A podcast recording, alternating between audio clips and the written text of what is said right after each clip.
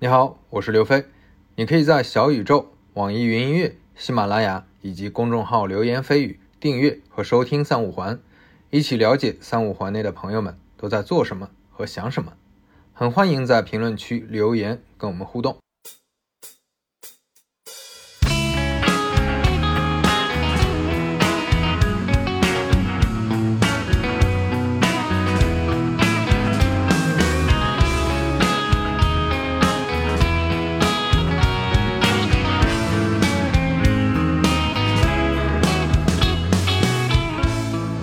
Hello，大家好，我是刘飞，欢迎来到三五环。今天邀请到的嘉宾呢是当地人的六兽老师。 咱俩还老师呢，我哦天对，哪！然后就前面还在聊呢，见到六兽，我我们这圈人的称称谓还是雨爷，对，还是爷，因为是在锤科的那段时间，我们是同事嘛，对，那个时候大家也不知道怎么就习惯叫爷，对吧？ 对对，就是一个特别不好的一个风气，对，但是大家也就习惯了嘛。 对，习惯了都是爷，今天很难得，因为正好是你来杭州嗯帮那个教主串场，对吧？对，帮他帮他帮他做主持人，其实对，做主持。啊，然后下午呢，实际上有一个和那个西戏的一个活动，就是我们嗯无聊斋的一个活动，对，然后我也是正好，就真的特别巧，就之前事事先也没商量，嗯就去听了这个呃单口，然后听了教主的专场，嗯然后正好结束，我们就来。你对觉吧得怎么来样？挺好呀，我你觉得非常考 验你情商的时候到了， 对，这真的真的非常稳，因因为我之前看过的，对吧？嗯就也没有特别多，所以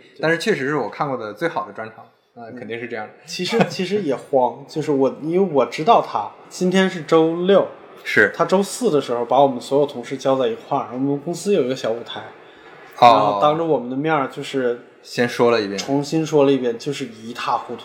，OK，就是疫情原因吧，可能大家都是七八个月没上台了，哦，状态不在，呃，状态，然后还有就是你这些东西也是七八个月没有碰了。然后你再重新连它，你的情绪手是生怎么连嗯是的？是就真的特别生。演一次就有一次，因为它毕竟是你你一点一点写出来的嘛，你之前也演过，然后演一次就能回忆起大半儿来，然后再演一次就回忆起大半儿来。就是我能感觉，因为他昨天是在南京开的，嗯哼，他在南京开的那一场我没看，然后是我们的那个同事艾 C 老师跟着的，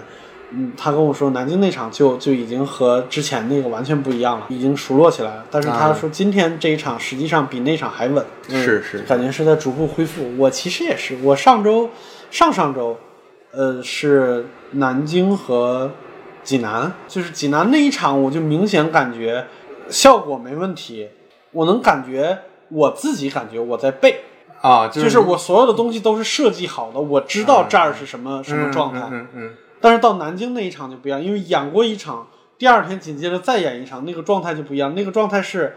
我在给你们讲，情绪有一点点微妙的变化，就感觉上会自然很多。嗯，是是，就嗯就你其实对台本儿有熟悉感了之后，对段子有熟悉感了，你就可以更多的啊，是表对达了嘛，对对吧，对，就更多就是可以专注在情绪上面，对对对可对以专注在就是跟大家传传传达信息的这个这个层面上，就对这这东西还真的很有意思，这对确实挺有意思。嗯对，然后你之前提到说你是现在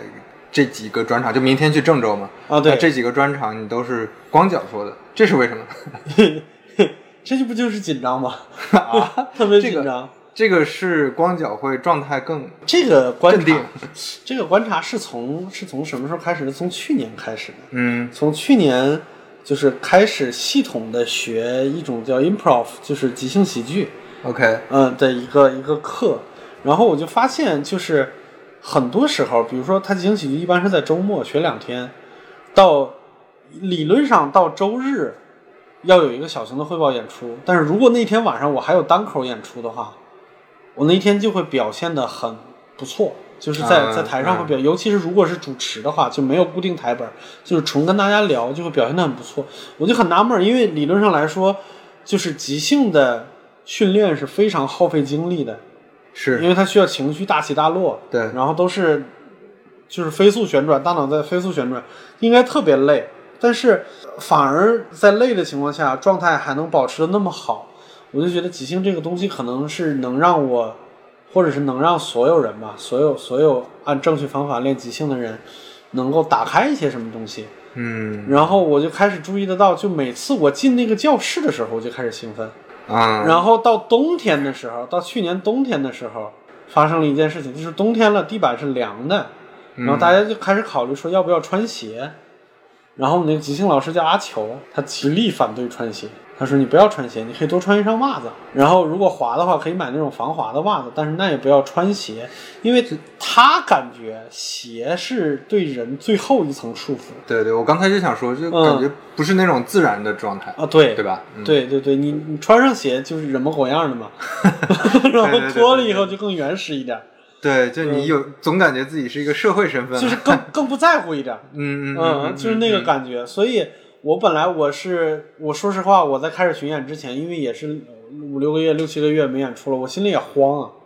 特别慌。那我想，那我给自己增加一点仪式感吧，那就把鞋啊脱了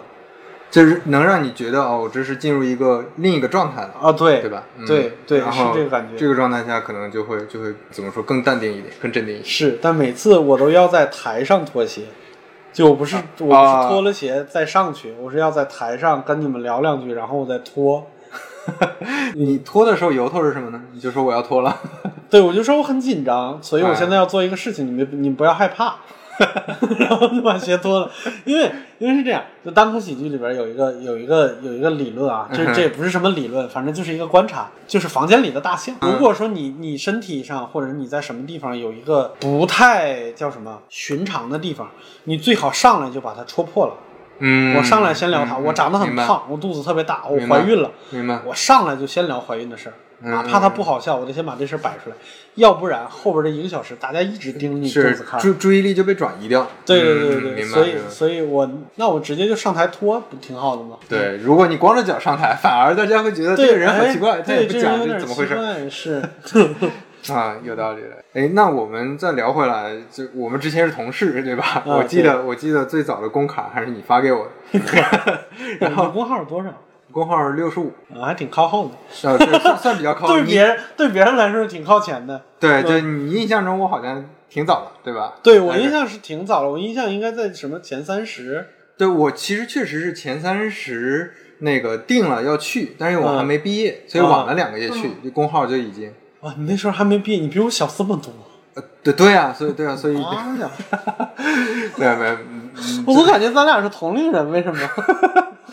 因为我也有胡子， 可能。嗯、对你比我走的晚嘛，晚嗯好几年。然后你走了之后就去一七年是吧？嗯，你说17七年年17开始做单口，是那的，你当时怎么考虑的？一七年其实刚开始上台的时候还没有没有离职，呃嗯一七年就是单口这个东是西就是是业余当时。对百分之八十的人都是业余或者是兼职，就是趁晚上下班以后和周末，嗯哼，你要是周末有商演的话能赚钱，那就是周末演，然后平时像去健身房一样，就去一种叫开放麦的一种演出，就那种演出观众是几乎不要钱的，对。有不要钱的或者是有十块二十块的那种门票，就是就是嗯一个契约。所以对演员的要求预期也低嘛，嗯啊，对预吧？嗯期也低，就是用来就和健身房一样，就锻炼自己的舞台感啦、写一些新段子啊，或者是新新演员上去适应一下环境啊，就这种演出。嗯，那种就是晚晚上下了班以后去。我第一次上开放麦是二零一七年的七月二十八号，这个还挺挺不是我特意要记的，就是我第一次上台的那个俱乐部叫扑哧，就是现在、哦现在效果我知文道化。对，就是之前在他们专门的一个线下品牌，在北京的一个那啥，嗯哼，呃，就是是我他们那个活动在我朋友的酒吧里边做，就刚好就是我朋友发了一个朋友圈，我以前就注意到过这个东西，但是我不知道是所有人都能上的。啊，然后你只他知道有有开放麦， 但是你不知道怎么回事儿。嗯哦，对，就是我知道有单口喜剧，但是我不知道开放麦。然后有开放麦这个东西了以后，我那个朋友在自己公众号上发了一个东西解释，我说啊，原来这个东西好像所有人都能上。然后我就去看了一次，看了一次我就觉得我也行，就是所有 所有单口演员都是是刚开始是这种路都是径，都是这个心态，就是明白我也行。嗯，然后结果是两种，就是啊要么就是第一场非常好，然后第二场开始煎熬。啊但是由于你非常好了，过一次，然后你就会不停的想复现那个东西，因为那个东西就是给人感觉很过瘾啊、然后要么就是从第一场开始就不好，嗯，但是我就是想坚持，我想、我想试试，因为我看到过别人好，就是就就就基本上就是这两种情况，然后中间就放弃放弃，这个就特别像郭德纲以前说的那个，就是他门槛在里边儿，你是，上台是没有人跟你收钱、看你证书什么的，不会。对，但是你在整个过程中，你是被自己被自己淘汰的一个过程，这还挺挺逗的。但是开放麦这个事儿就特别，我觉得这是一个单口的单口圈的一个特别特殊的东西。有的时候聊起来的时候，就会觉得情感上会有一些呃叫什么？我给你打个比方说，就是你现在不在杭州嘛？对杭州有两家俱乐部是吧？嗯，啊、然后比如说成都有四家，是，上海有十几家，然后北京也是有五六家，嗯，深圳、广州、长沙、武汉全都有，就是到今年开始全都有。然后，如果不管你是个全职的演员，还是你是个兼职的演员，不管你是因为什么理由，我是旅游，还是我是出差，还是我就是特意去那个城市，你到了那个城市，你就知道有那天晚上有一个地方是无条件对你开放的，因为你是一个演员，你就可以到那儿去现场报名，说我想上去演一下，在那个那间屋子里边，不管。深圳和北京自然气候差很多，然后甚至像什么房价什么之类的也差很多。就是你看，你看深圳和北京自然气候差很对多，房价差很多，生活压力差很多，感情上也差没差那么多。那北京 北京和成都吧，北京和成都嗯差很多，但是就是那一间屋子里边规则是一模一样的。我上台说东西，下下边就是有人笑，然后下边没人笑你就下台。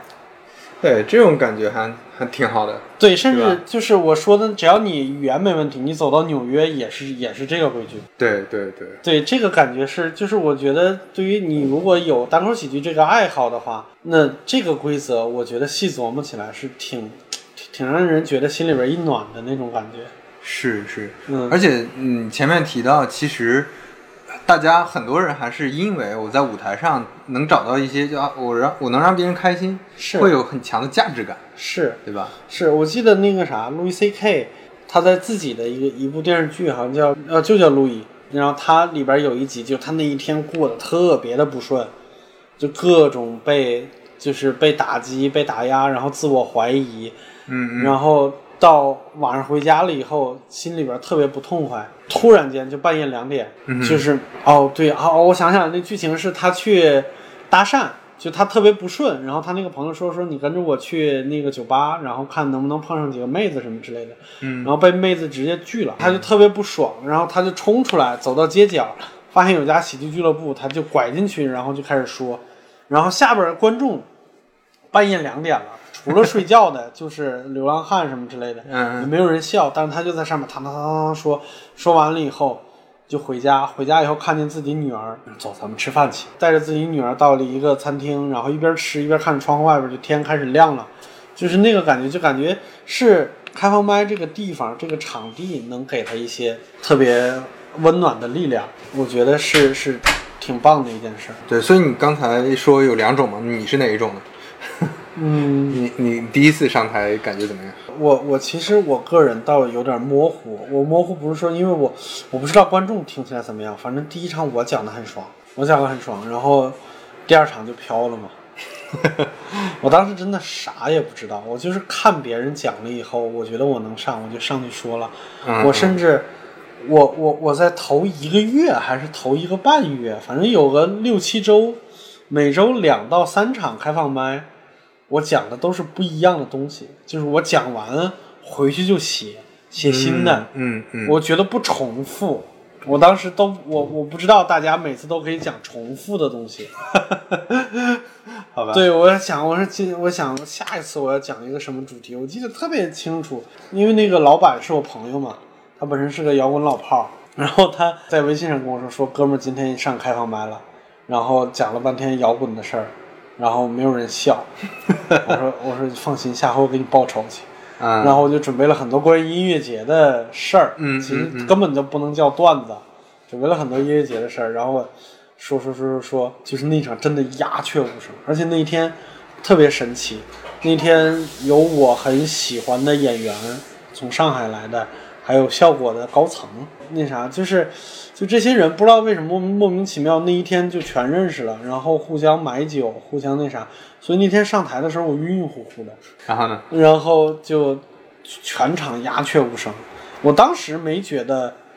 多丢人，但是我后来想，就是有那么多刚刚认识的人，包括还有圈里边的大佬在现场的时候，好像是有点冒失，但是也无所谓了。嗯嗯对，对我不是说觉得他们看不看好我这件事儿无所谓，我是觉得就是，嗯，你新人嘛，你总是猛一点儿，总比你缩一点儿要好。对、嗯我现在我倒觉得我我还没那么后悔，只不过想起来会有一点儿觉得害羞。所以后来呢，你就没多久就签了单立人是吧？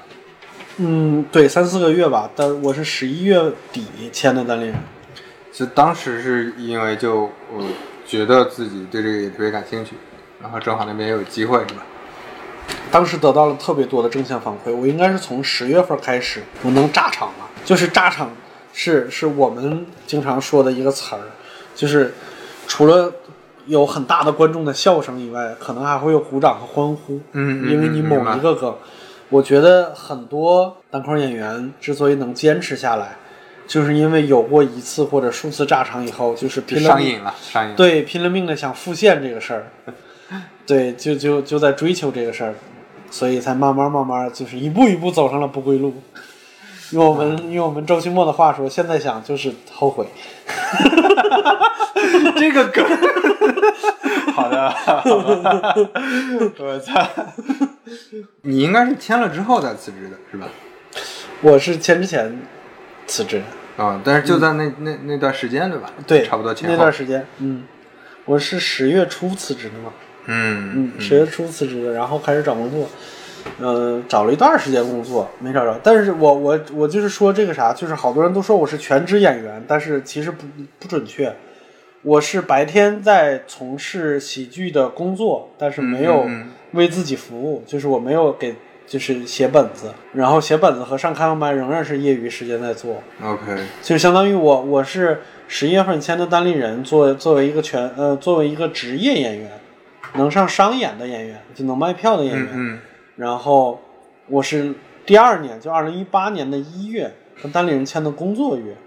嗯啊，就是 OK 负责一部分就是行政类事务，就比如说呃，我第一个职务是演出制作人，就做商演的。嗯嗯，就是，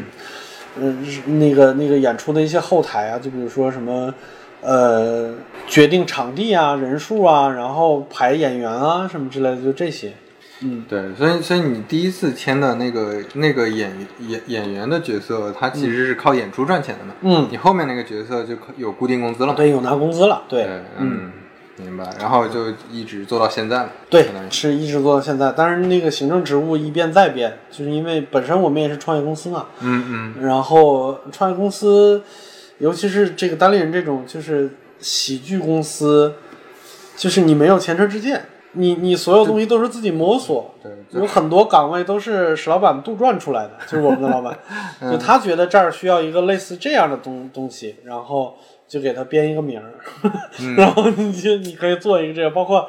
就是喜剧演出制作人这个事儿，就是你想让我在全国找同行找不着， 你有话剧制作嗯人，有这有那的，但是人家一做都是什么巡演什么之类的，是是对，形还式不太很不一一样对对对，你会觉得这三年多之后，你对喜剧单口喜剧的认知核心有哪些差异？还是说，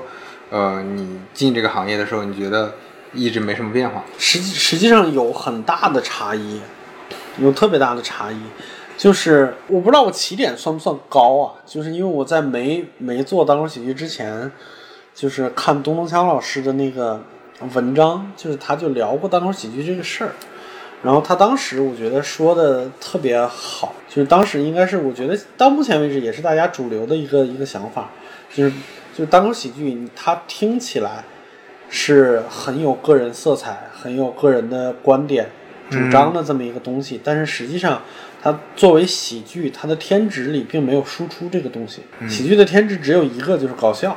对，本质上来说，你说的再高深，你就算跟我聊量子力学，你只要说它是单口喜剧，他就必须得那你那你和二人转就没有高下。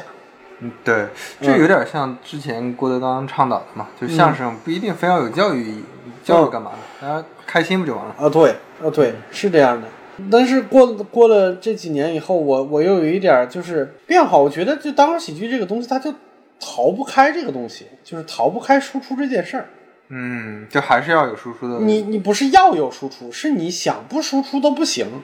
嗯，就是你的搞笑一定要有一个背景，是吧？对，就是呃，这是一方面，就是你写本子的时候，嗯你自然而然就会带入你的一些啊，对，对看待这些东西的观点对对对和对那啥进去。有的时候你知道这个东西是我编的，我夸张的，但是你夸张也总有一个方向吧？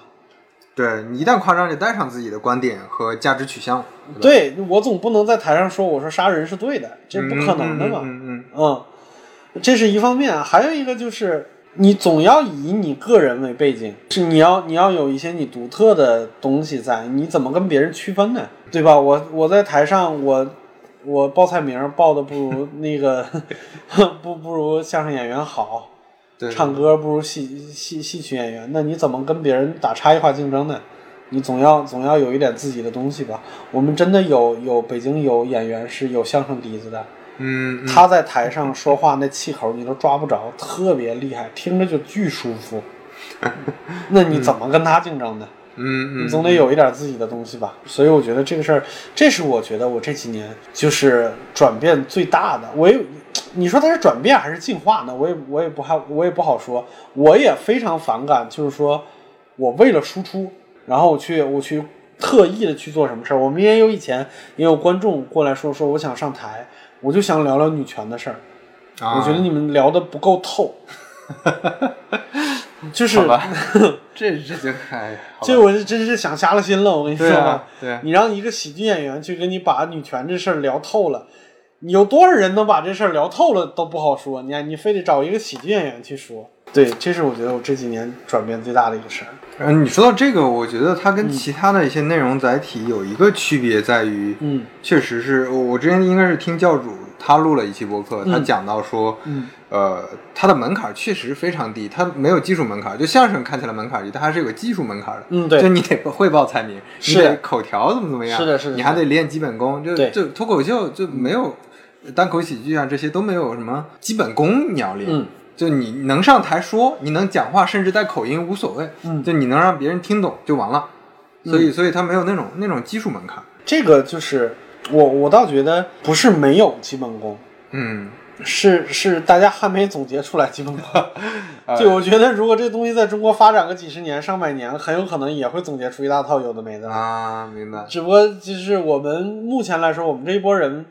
不在乎，和在美国、在欧美，他们不太在乎这方面的事情。嗯，对明白你你你你对你想，相声的基本功是怎么来的？相声的基本功就是为了复复复刻、复现同一个段子，我要教给我的徒弟，他也能拿同一个段嗯子去赚钱。那那那我要告诉你，你必须得会这个、会那个、会这个、会那个，你就可以去赚钱。但是单口喜剧就比较个人化嘛，就是其他的东西都是经验，都是你自己从从从台上一点一点磨出来的。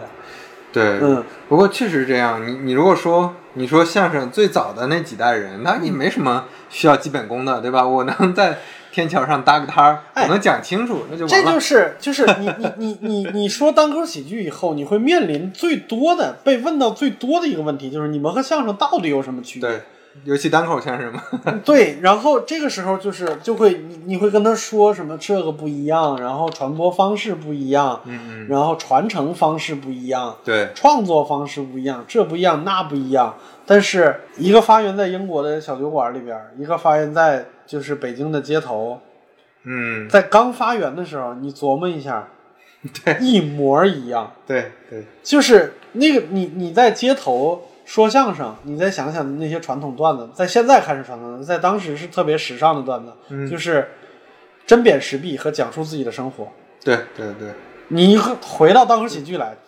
针砭时弊和讲述自己的生活一模一样，没有什么区别。嗯对，只只不过就就就像你刚才说的嘛，相声因为它是个成熟行业，大家对都要模仿，都要传承，就因为就各种是原因，对，就是传播呃传播方式是什么呢？就是因为那个时候可能相对，呃相声演员的生存环境比较恶劣，就他们想想拿这个东西赚钱。我一个人一下午说这一个段子，说一遍，比如说我能赚十块钱，对，但是我把这一个段子交给我的五个徒弟，嗯嗯嗯，他们每个人说一下午，每个人赚十块钱，我从里边抽三块，嗯，我就能嗯赚三十。这是这个决定了他们的这个这个传播模式和以以及他们现在的这些特点。有好多人说说相声演员不注不注意那个版权，这是他们的习惯，对对对对啊，，这是他们就是活下来的方是式。是是对嗯所以你这么说的话，就单口喜剧还是很难用这种方式的，因为太个人了。对对啊就当时已经非常个就人，就像前面你说的，你你说自己胖这件事儿， 不是说所有人都能说的，那就嗯对很麻烦。 是的，对对我我那个啥，我我我最一开始第一套我我刚才说能炸场的段子，就最一开始的第一句话就是，我说那个啥，主持人一说就是大家那个下一个演员叫六兽，然后嗯我一上来、就有个人说不不兽啊，这也这是谐音梗了，对但是就是他作为破冰是一个有效的东西，但是他就很个人，嗯嗯，没人能是说，是是是，嗯。你对像那个现在脱口秀大会特别火的那个演艺演员，嗯，双胞胎姐妹，啊，那这个就 更你谁去招去啊？招不了，这个真招不了。对，而且而且你会发现，当然这又又聊远了， 就是相声和单口喜剧。你看相声，它是有一个表演的成分在的，就我演一个势利小人，我演一个什么东西。嗯但是单口喜剧，你很难说我表演一个人，嗯你还是更多的表现个更个人化的一些东西。很嗯多东西，很多段子，尤其你你感觉这个人真情流露的，嗯都是他自己的东西，自己是的故事，这个是很很不一样。嗯，他自己的一个放大，就是我还是觉得单口喜剧，它之所以最后边有一个剧，就它是戏剧的一种。嗯你在台上不可能完完全全是真的你。对，你看过教主的专场，他如果真的是专场里边的那个样 子，放到生活里边也挺吓人的。是是是，嗯，就是他是把我身上的某一个特质放大了。对对然后把其他的特质暂时卸下去。对那对他对是一个单一人格的一个人，是。那是这样的话就看起来会比较舒服。嗯。对，我们接着沿着这个聊一个话嗯题啊，就是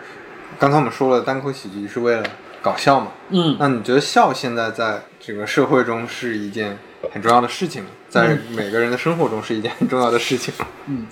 呃有一句话不知当讲不当讲，嗯就是呃呃呃，我以前很早之前就听人说过这句话，我我觉得很有道理，但是我不知道放在现当下的这个社会里边是不是还还在还就还有效。嗯，就社会越动荡，然后笑越值钱。就是你看那些历史上那些喜剧大师辈出的年代，基本上都是社会特别动荡的年代，卓别林的年代，是整个社会大家很焦虑，很需哦，要，嗯很焦虑，然后或者是社会上就是整个气氛很紧张，嗯嗯嗯，需要放松，需要这需要那的。卓别林的时代，还有后来的那个那个啥，比利怀尔德的年代，就冷战啊什么之类的，就这种，还有。再往后就是啊，算了，就别再往后了，这个可以讲。对，我有点，我有点想不起来了。嗯就是对反都正反正都是是大家很焦虑的对年代。对对对，但是现在这个社会也难讲，因为现在这个社会娱乐方式太多了。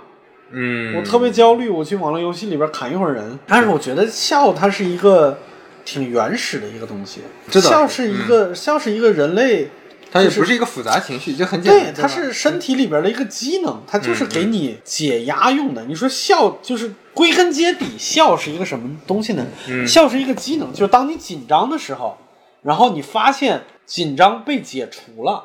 就是警报解除，嗯嗯，然后你身体里边提起来的那个紧张劲儿，就那个我不知道是荷尔蒙还是什么东西，它总要放出来，因为嗯你、你就像你你攒了一肚子气，你得把它放出来一样对对，它就是通过笑来把它释放的，所以笑应该是最基本的解压的一个身体机能，因为很多写段子的创作的理论也是从这个机能上来的，所以我觉得它应该还是最直接最重要的一个东西。它还是很多很多娱乐娱乐方式的基础。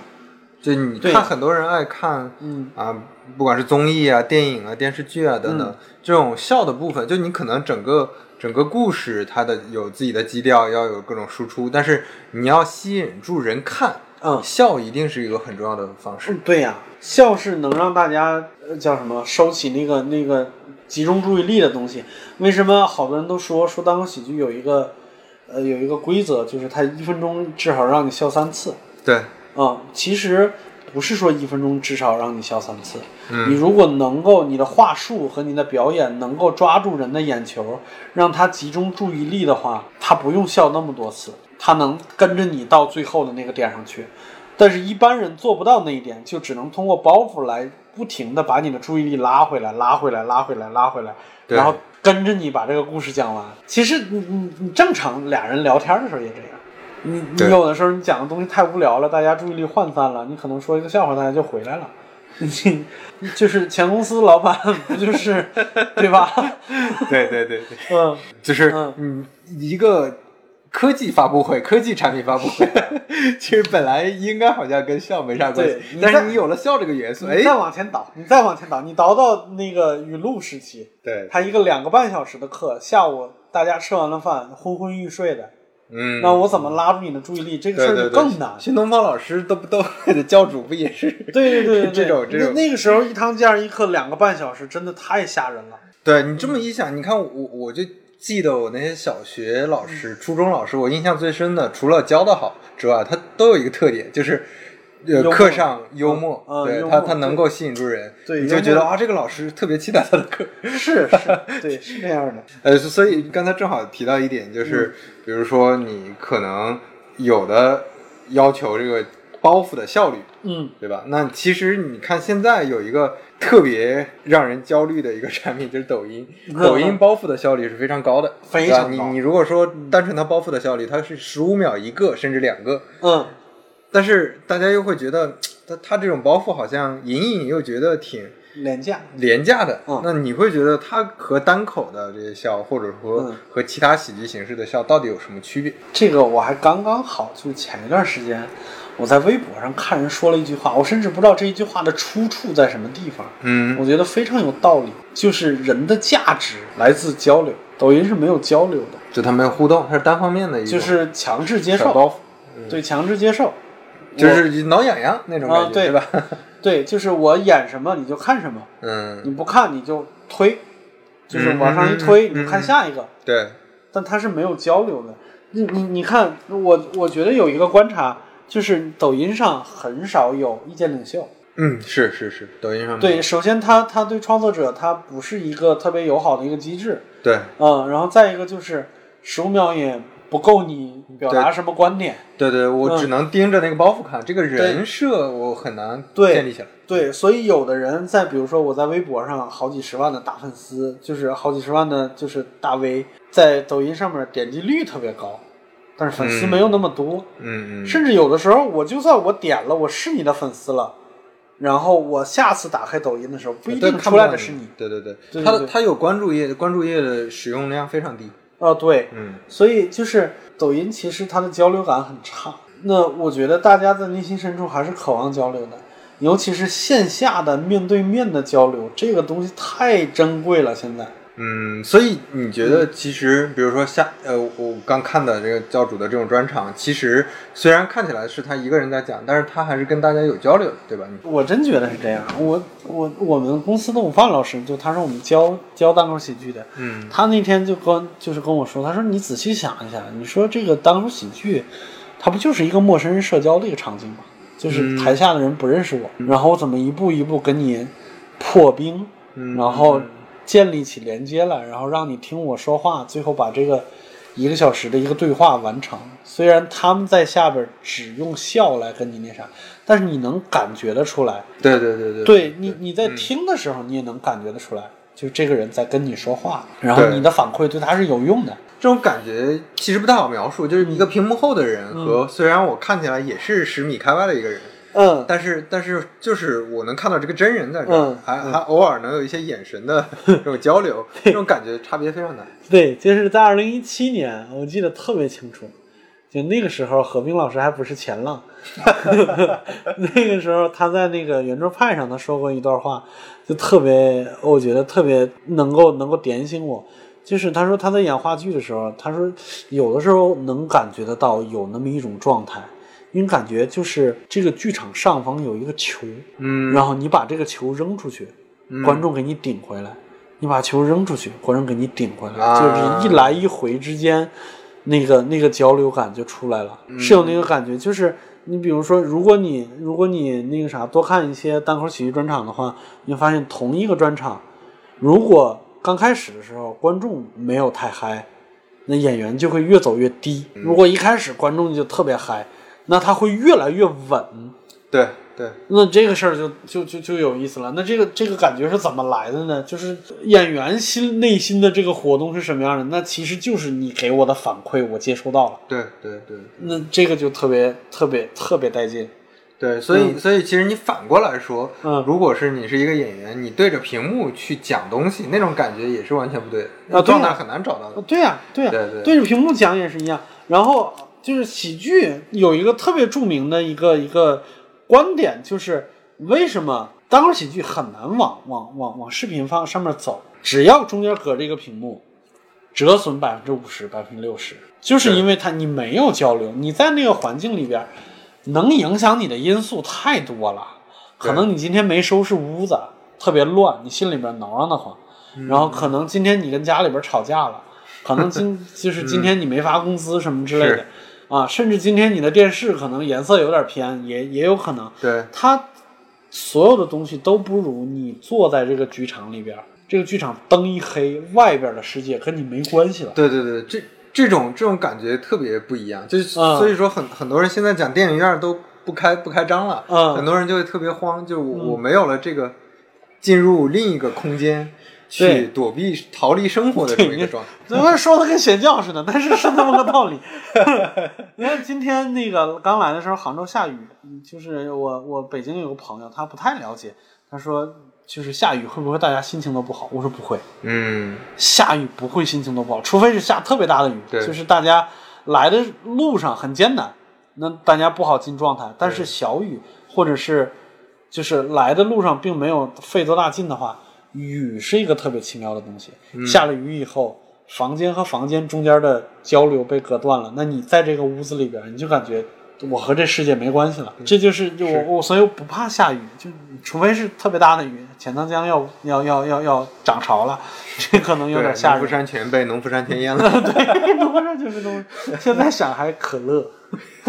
对，对，你你你刚才说那个，我就想想起之前我嗯看有人讲说电视相声和相声是不一样的，我当时没有感觉的，嗯直到我听了，就那个时候还挺年纪挺小，还在是读书读大学，嗯嗯啊，直到听了第一次那个线下的茶馆相声，嗯哇，那个感觉完全不一样，完全就是不一样嗯同样一个段子，你放到电视上，你会感觉距离感非常强，非常强嗯你就跟看一个电视剧、电影一样那对种距离感，对，你在所以，看别人的东西，嗯 所以我我倒觉得，比如说八十年代之后，电视相声那些，比如说开始有说教了，或者有对有有有有宣导作用了，我觉得那是必然的。嗯嗯，他在他在弥补现场缺失的那些东西，对对对。我觉得是这样的。然后他整个状态，他其实那种电视相声进进入了一个有点感觉像特别特别偏小品，像电视剧啊、嗯那对种那种方式去了。但对茶馆相声完全不一样，就你、嗯你会发现，虽然说的话甚至都很像，嗯都是类似的台本儿，但是你确实就像你刚才说，它是有交流的。对这种这种感觉很不一样。就大家在一个一个茶馆里，我跟世界没有关系，我在对跟台上的人有一 个对，话说回来，你你想一想，现在你就别说你去剧场里边看什么东西，你就说你和你朋友吧，你们能够从家里边走出来，找一个喝咖啡的地方，或者是哪怕是找一个公园儿，面对面的聊会儿天儿，这事儿有多难？你我都不说什么，你俩进一个什么不开灯的小屋子，然后面对面聊， 那样的话当然更好。这什么鬼？ 这怎么听的？ 这就是什么场景了？这 那样当然更好。但是哪怕是我就找一个公共场合，咱俩聊这事儿都很难实现了。现在，对对所以嗯交流真的是很、很珍贵的一个东西。你真的对在微信上发几个字儿，哪怕你那个啥，我有时候就觉得我我有时候和我媳妇儿聊天就这样，我有很多事儿我不愿意在微信上聊，是是。因为文字感觉上是表达了所有的意思，但是我总觉得它缺失了好多好多信息。没错，没错，嗯这这缺失太多了。就之前我还跟朋友聊，就博客嗯和图、图文，就公众号文章之间区别，你看起来都是表达，嗯你都是跟别人交流，但是但是播客，你你说话的语气、速度、情啊对绪、这些东西都完全不一样。是的，嗯，所以很多人愿意听播客，就是啊，它它是有一个陪伴感的，是它的呀是挺真实的。是的，对对，它没有那么重的表演痕迹。你要嗯写东西，对吧？或者说你制作一个短片儿，嗯那这种表演痕迹还是重的。没错，没错，对，是这样的。所以多去剧场看演 出。是，嗯，我们最一开始单立人在最一开始在在构思自己产品的时候，就线下商演，我们其实构思的核心就是它是一个社交场景，嗯，就它是一个，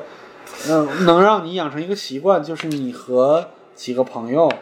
你我不一定每天都去，但是我知道礼拜几礼拜几礼拜几在哪哪哪有一个东西，我可以选择它，嗯和我的朋友一块儿出去。很有可能两个人在那儿看演出的时候一个多小时没说话，但是在一块儿笑了一会儿，那你散场的时候自然会聊起来。嗯嗯嗯，那这其实是一个挺棒的一个事儿。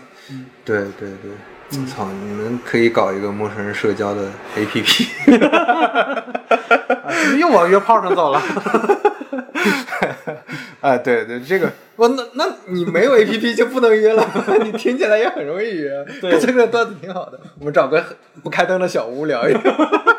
哎，所以呃感觉刚才说的，其实有点感觉是为什嗯么抖音的那个，其实你刷刷刷，对吧？虽然有的时候挺鄙视抖音的，刷刷刷也嗯觉得上瘾，刷完了之后就会觉得还是有点空虚。对空这种虚空虚，我觉得你刚才给了一个有话解答。说不出来。对，就是这个人跟我还是有距离感，我只是看了别人的这种、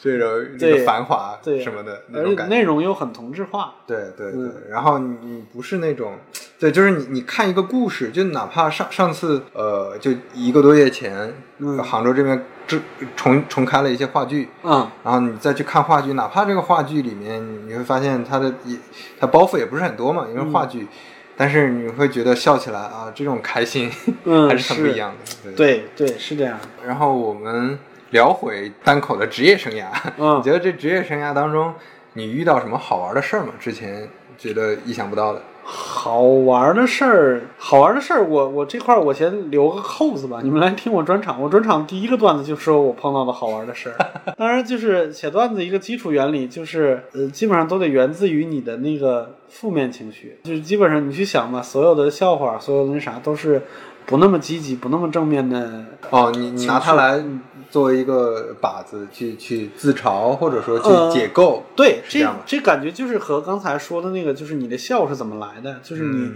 有一个负面情绪能把你的紧张感提起来，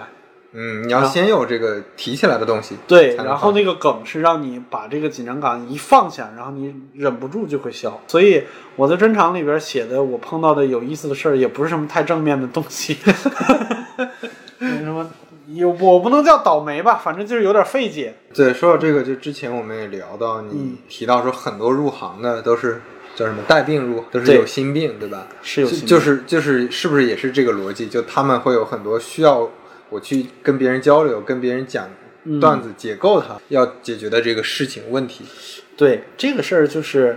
呃，源自于就是因为也是入行三年，会有一些采访什么之类的。其实这也是这三年的一个观念转变。这个我我感觉还挺挺有意思的，就是会有很多记者在问，就说都说这个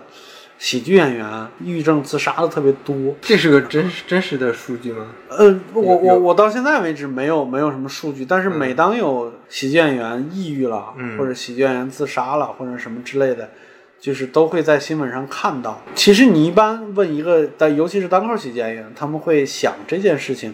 他给出来的答案基本上是一样的，没有没有那么嗯多。个人感受来说，好像是和其他行业没什么太大区别。就对，就普通人嘛，感觉。啊、只不过是由于你是做喜剧的，然后和抑郁这件事情反差感太强了，啊，对对对，就这个反差容易让人记住。对，就所放以大这个所以就很容易变成新闻点，所对以就很容易爆出来。这就和喜剧演员娶一个大美女明星是一样的。 喜剧演员喜剧人也有帅的嘛，对不对？对喜剧，你看去年两大新闻，什么喜剧演员，嗯，什么娶，嗯，日本喜剧演员娶了一个特别漂亮的嗯一对个对大对明星，对，还有乌克兰的总统是喜剧演员， 对就这些都是反差感很强 的，对，就这种事儿在喜剧圈才能火。对，就特别嗯那啥。是是是这嗯样，，就是感觉会有新闻点要报，所以你看到的都是这一类的新闻。没错。但是我我最近的想法就是，我前一段时间发了个微博，就是我最近的想法就是，喜剧演员都有病，嗯，确实都有病。你琢磨一个场景啊，就是这一个屋子一百多陌生人啊，一百多起，嗯，然后你站在这些人面前，你也看不见这些人，因为灯特别亮。嗯然后你就你知道前面有一百多个人在盯着你，你跟他们聊你身上的郁结，或者聊你身上那些不如意的事儿，还有你对这个世界的看法，嗯，拿它来交换观众给你的一些笑声，这是要没病干不出来，你知道吧？就是你拿自己的惨痛经历去换别人笑，这事儿干不出来，就是没病干不出来。他一定是特别渴望被别人肯定，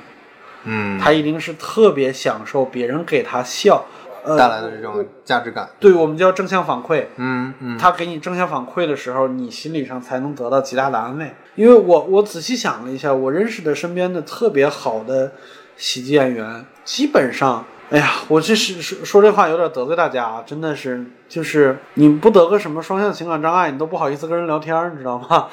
就是抑郁嗯嗯抑郁倾向，这都是就是就是入门必备。嗯，就是谁是谁都有，最著名的不就是最近上海的某位老师嘛，就是在、在。嗯打官司的时候说自己双向情感障碍什么之类的，我的我完全不怀疑，我觉得他说的就是实话。然后，因为我身边的双向情感障碍的老师也特别多，哪怕没有的，基本上就是童年过的，比如说，呃，单亲家庭啊，或者是什么，我我家庭很美满，但是我父母给我的压力特别大，嗯，所以导致我从小就很自卑，要么就是就是我这样的，其他方面都很好，但是我从小体型就和大家不一样，嗯嗯嗯我就是自卑，所以我太希望别人肯定我了。那我找到了一个救命稻草，那这个事儿就是，但是你时间长了以后，说到这儿有一个专场可以推荐大家看一下，就是有一个澳大利亚的女演员叫汉娜·盖茨比，嗯，然后她去年出过一个专场叫娜娜娜娜，嗯嗯嗯，然后他那个专场就是一个小时，然后前二十分钟在讲段子，后四十分钟就是在跟大家谈心，就是我拿自己的悲痛经历来换你们笑，这件事儿值不值？很多演员在说 说我们拿自己的悲痛经历给这个世界带来了一些笑声，这件事情是有意义的。那它到底有没有意义？他说了很多自己的观点，我觉得是呃很多人都说他这个专场是解构了喜剧这件这件事情。嗯嗯，所以我我我我不敢保证他说的都对，但是我觉得他提供了很多角度来来看这个问题。我这么跟你说吧，就是还有很多人没有想到这一层，包括演员也也没有想到这一层。我们打个比方说，我身上发生了一件悲痛的事情，嗯或者是一件悲惨的事情，喜剧演员很自豪的就是这件悲痛的事情发生的时候，我们有办法把它变成段子，换来别人笑。那对于我们来说，就是一个发泄途径。对，所以它是有利于身心健康嗯的。但其实呢，没有大家想的那么乐观。那首先第一件事儿就是你自己得先把这件事儿过去。嗯，就是因为过不去才要跟别人讲，对吧？呃，对，不是你要过不去跟别人讲，它就不是喜剧，它就是悲剧。你会把别人说 哭，如果你表达能力够强的话。嗯嗯，如果表达能力不够强，大家就不感兴趣。是是啊、嗯但是你如果过去了，嗯我告诉你，我现在的这个心态来讲这件悲痛的事情，嗯那它就是喜剧。我跟你讲，我胖这件事儿，我一定不在乎自己胖。啊，对对，如果在乎的话，你在台上再去讲，你自己啊对那得多拧 巴。对，那得多拧巴，我能把你们都说哭了，你信吗？我跟你讲，我小时候，我因为我胖失恋多少回，天哪！嗯就是你们肯定是那啥，这是第一点。嗯嗯第二点就是我们站在这个基础上往后看，你作为一个单口喜剧演员，你在生活中寻找素材，那么在你身上发生悲痛事情的时候，你是不是没有办法完全沉浸在悲痛里？嗯之前北野武有一个有一个轶事，就大大家其实都觉得这个人怎么这样，就是很叫什么，就是很奇怪吗很直男，啊很啊奇怪，甚至很不近人情。嗯就是他在跟姑娘啪啪啪的时候，突然想起一个段子来， 抄起笔来就开始写。嗯那这个事儿如果换成一件悲惨的事情呢？就是我们习惯于从生活中找一些悲惨经历来把它写成段子。那当这件事情发生的时候，比如说我家人去世了，但是我的职业习惯导致我停不下来，我一定会在葬礼上找各种各样的不合理把它记下来。那时间长了以后，你这个悲痛不是不在了哟，你个悲痛是被自己压下去了，你没有办法沉浸在悲伤里边。说白了，你有事儿哭不出来，你心肠越来越硬。但是由于你又不是这样的人，你你你一直在反思自己，我为什么会变成这个样子？那到最后不疯才怪呢，一定是疯的。很多演员都说，很多美国演员，还有还有就国外的演员都说，没有一个单口演员的生活比他妈舞台上更精彩。我在台上，我让我让你们笑了，大家炸场了，起立给我鼓掌，我给你给我鼓半个小时的掌，一天有二十四个小时，剩下的那二十三个就，剩下的那二十三个半小时我怎么办？嗯，我还要回到我的生活里面去，那这是特别难过的一件事情。我我有点大概 get 到你，你在台上你是一个很，你是一个以以解构的姿态，以比较比较喜剧的姿态嗯去、去看待各种事情，嗯但实际上每个人又有自己自己的生活，对，那你一下跌落了那个那个阶段，然后你是就你就发现我靠，是就我，而且我没有办法完全沉浸在一个悲伤里边，这事儿太悲伤了，嗯，对吧？因你为家里边有人有人去世了，我哭不出来。对，就嗯解、解构悲伤当中的这些事情变成了工作之后，你就嗯习惯性的去做这种工作了， 就是对一一种机械的思考。对，这是一个思维定式了，这就这就变得很反人性。我觉得这个，我觉得是很有可能是这个行业的职业病。就是现在，因为我们说实话，单口喜剧这个行业在中国也就是差不多十来年的时间，对我们还没有这么严重的案例出现，但是我觉得会出现的啊。嗯，尤其是现在水平好的这些演员，你们注意一下， 再过个十年是吧？我们再我们来相是会。水平越好越越容易遇到这种问题， 哎哟，我觉得对是吧？的，因我觉得因是。为你你有很好的这种职业素养，对你会反而更花力气去去想这些事情。是的，对是的，你跟你女朋友分手了，你女朋友还在那等着你道歉或者挽回的信息呢，你在那儿夸夸的写分手的段子，写的还一个对比一个好笑。对对，这种感觉特别像像什么？之前我分手的时候，那个时候我还经常写公众号文章，我身边嗯朋友说：“你他妈先别难过了，你赶快拿你现在的情绪去写文章，你这个时候肯定创作欲很强的呀。对呀、对，就是这样的，就是这样的，啊 是这样大家就的。变成这样的。但对对，我有点 get 到你说的这个，就你嗯回头再去想，我操，我该悲伤的时候我没有悲伤出来， 是我的，这种这种东西就一直压在 这儿。嗯，你过去，你再过去十年二十年，一定会后悔的。哎 我怎么感觉说腿了？ 对，就是就是你一旦跳出那个那个状态来说，嗯听起来还是有点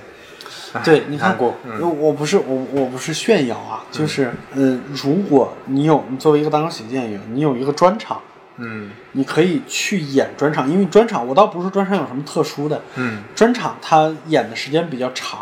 对，然后来看专场的大概率都认识你，然后所以你得到的反馈会比一般的那种拼盘上更演多要要对要更高一些对对，也就是说你会演得更嗨，那这个时候就会发生问题，就是还是我刚才说那个，观众给你鼓半个小时的掌，半个小时以后你怎么办？用用用周奇墨老师的原话啊， 我不知道他引用的谁的话，他散了场以后会觉得无所适从。他的原话是，就是好像你把你的一腔热血洒在凉夜里边了，就那个失落感是很难平复的。所以好多就是，尤其是我们到外地演专场，就是散了场以后，总想找几个人吃口饭，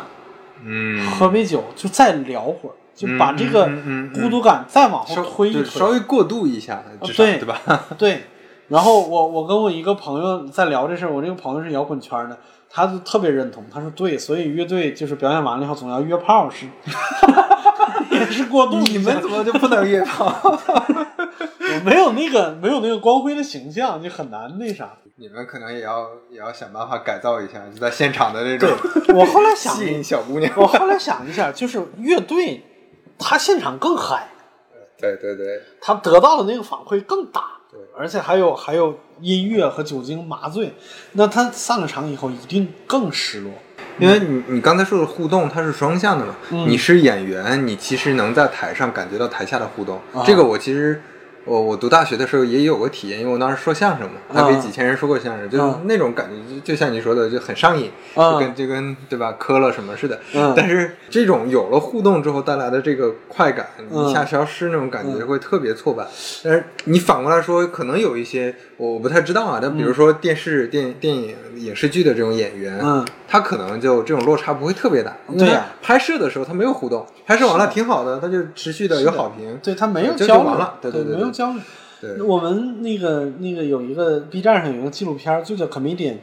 嗯然后那里边儿他他他讲了两个喜剧人，一个是宋飞，一个是那个宋飞身边的一个小小一点儿的喜剧演员。他那里边有一幕，我就觉得就是就是这一刻的真实写照，就是他作为一个喜剧演员，他被蒙特利尔喜剧节选中了，嗯说你可以去演一场。他接到那个电话，他刚散场，接到那个电话以后特别开心。他说我在五分钟之内打了四十个电话，跟别人报告好消息。五分钟之后，他躺在马路中间，不知道自己要干嘛， 就是就是那个感嗯觉，因为他发现能告诉的人都告诉完了，那这个劲儿还是没发出去， 有点像像就是就是那个你一身武功要散功的那个感觉，嗯嗯嗯散不掉，你知道吗？难受。你现在你有这种感触，是因为自己这种体验越来越多了，是吗？我是从去年我们有一个全国巡演，那个还不是那啥，不是专场，还不是嗯是专场，还是拼盘儿。但是那个时候，因为走了全国十三个城市嘛，好像也没有从来没有过这么大的活动。我们在其他城市会攒了一些观众什么之类的，就大家真的很热情，每个城市都特别热情，每一场都特别好。散了场以后就能得到相同的失 落感，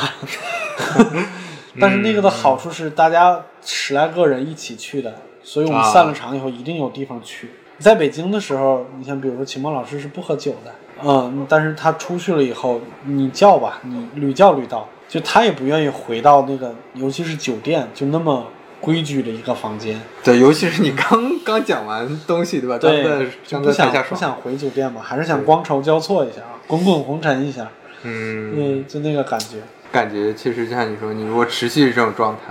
嗯，那整个就就像你看有一些乐队，嗯对吧？他们嗨到一定程度，就很容易做一些、是吧违法的事情， 是的呀，就要要要更嗨，不然对我怎么弥补这个对，可说呢，生活当中的空虚？哎，就是我们我们圈里也不是没有这事儿，对对对，呃，李诞老师说了嘛，还是有合法的渠道嗯 对，途是径有 合法的渠道，跟啊粉丝玩一会儿。啊，对对，跟跟粉丝的互动一下，嗯小黑屋，嗯，嗨，再再问一个，我嗯哎，就想问一下，到底目前做单口演员可能收入状况到底是什么样？就穷不穷？哎呀，就是兄弟我来说吧，就我不能我不能那个啥，我不能给你个准数，因为确实每啊，个对月数对都对对，数都不一不样不。需要准数，对，嗯，但是比赛吹科是强一点儿。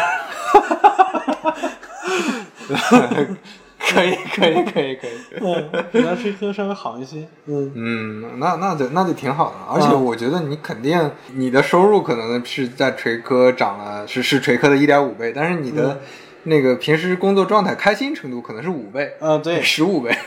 五十倍吧，五十倍。别这样，咱们不太好， 不太好。嗯对对，我觉得，我觉得是怎么说？就我我我反而人到准中年，我 就会老总是想想一些什么人生价值啊，就是到底要该做什么事情。因为年轻的时候无所谓嘛，你干点啥都无所谓。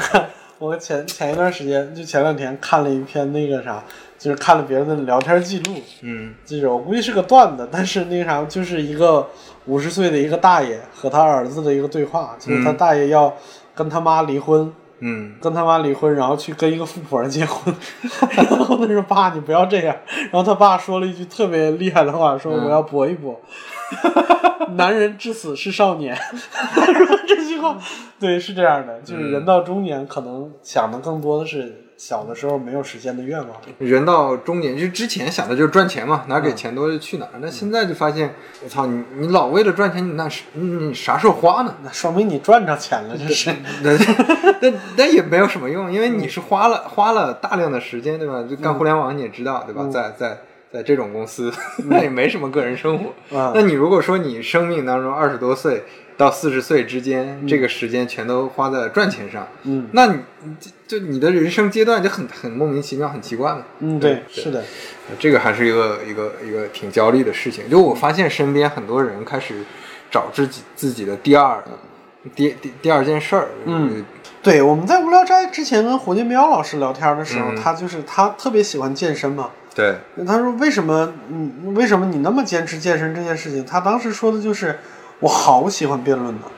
但是嗯辩论变成我的职业以后，我必须有第二个爱好，要不然我嗯人生会失衡。对对对对对，其实就是这个感觉。我在刚工作那几年，我我也是感觉很慌。就刚开始我的兴趣可能就是觉得、哎、做产品这件事儿本身还是挺有意思的，嗯但是你一旦你做了，你就发现我的你你你说是产品经理，那谁谁鸟你呢？你根本不是个经理，对吧？你还是个还是个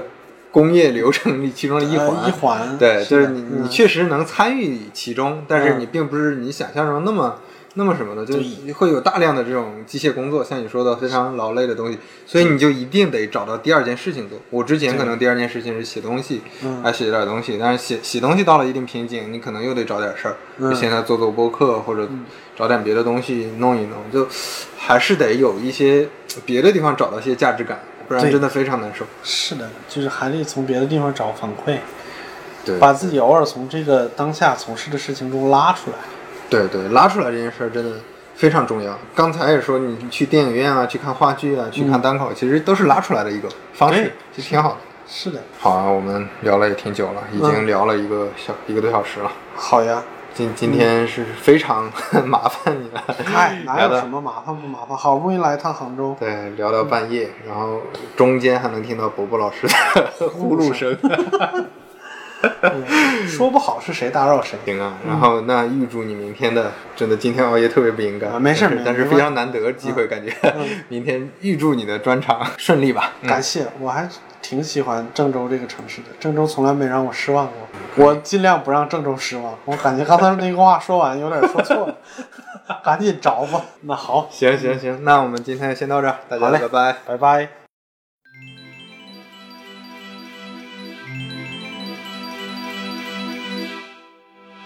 So cut, you said it's sorry. No luck, don't you the empty. Imamo never thought you'd bring me down.